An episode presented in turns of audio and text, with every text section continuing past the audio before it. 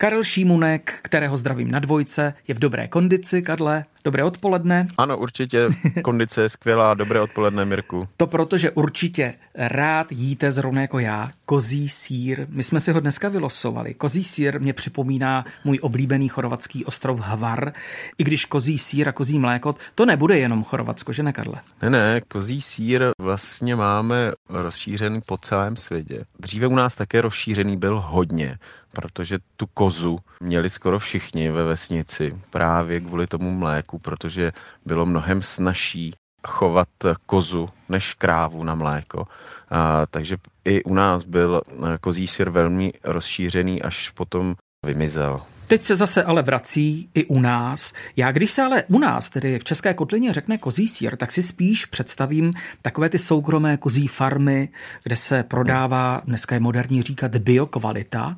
Je to tak, že tam spíš zatím vládne kozí sír? Já myslím, že už ne, že už ho dostanete i v normálně v obchodě v široké paletě, protože ten kozí sír můžete mít od, od takového toho čerstvého až po tvrdé síry nebo síry s bílou plísní. Kozí sír sebou nese takovou tu typickou chuť kozího mléka, že? Eh, vy jste no. říkal, že se dá koupit i v supermarketech už, čím dál častěji. Je zdrojem něčeho zdravého, třeba tuky a tak dále? Má samozřejmě velmi hodně zdravých tuků, ale má i ty nasycené, které se považují za ty nezdravé. Ono je to ale velmi jako diskutabilní, protože konkrétně ve Francii se jí obrovské množství nasycených tuků, ať už je to ve formě kachtního sádla nebo tady kozích sírů. Francie patří mezi země, kde je nejmenší onemocnění, které způsobují právě tyhle ty nasycené tuky. Takže ono to tvrzení s těmi nasycenými tuky nebude zcela pravdivé.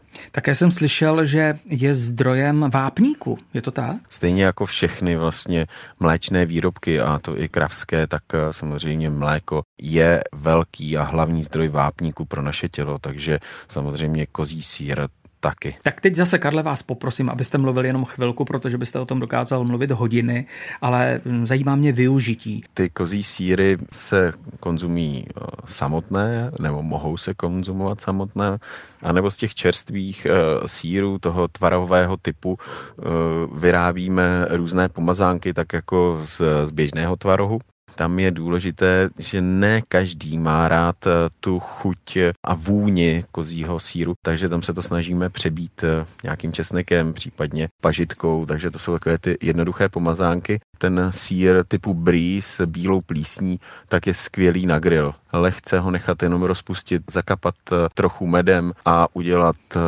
třeba salát ze špenátu nebo z červené řepy nebo z červené řepy se špenátem a k tomu přidat tenhle ten grilovaný kozí sír. No prostě já nemohu mluvit. Mně se opravdu zbíhají sliny, takže vám děkujeme za tip. Těším se na příště. Já taky, Mirku. Krásné odpoledne.